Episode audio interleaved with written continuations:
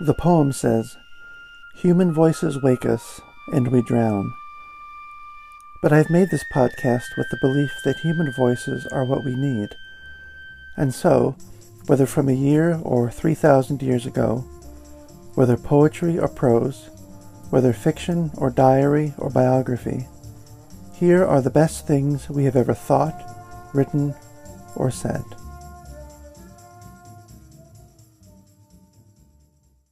Age in Prospect by Robinson Jeffers. Praise youth's hot blood if you will.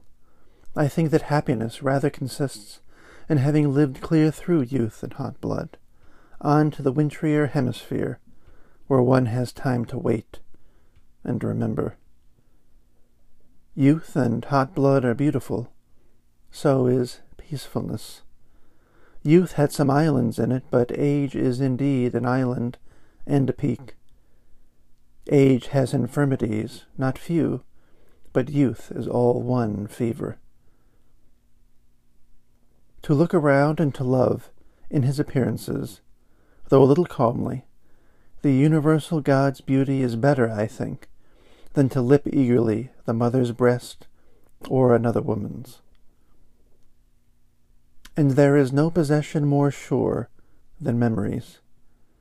But if I reach that grey island, that peak, my hope is still to possess with eyes that homeliness of ancient loves, oceans and mountains, and meditate the sea mouth of immortality, and the fountain six feet down with a quieter thirst than now I feel for old age a creature progressively thirsty for life will be for death too.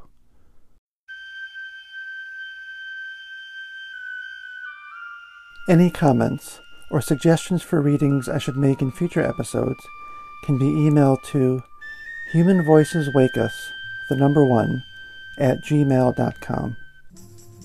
Links to each work used in this episode can be found in the episode description.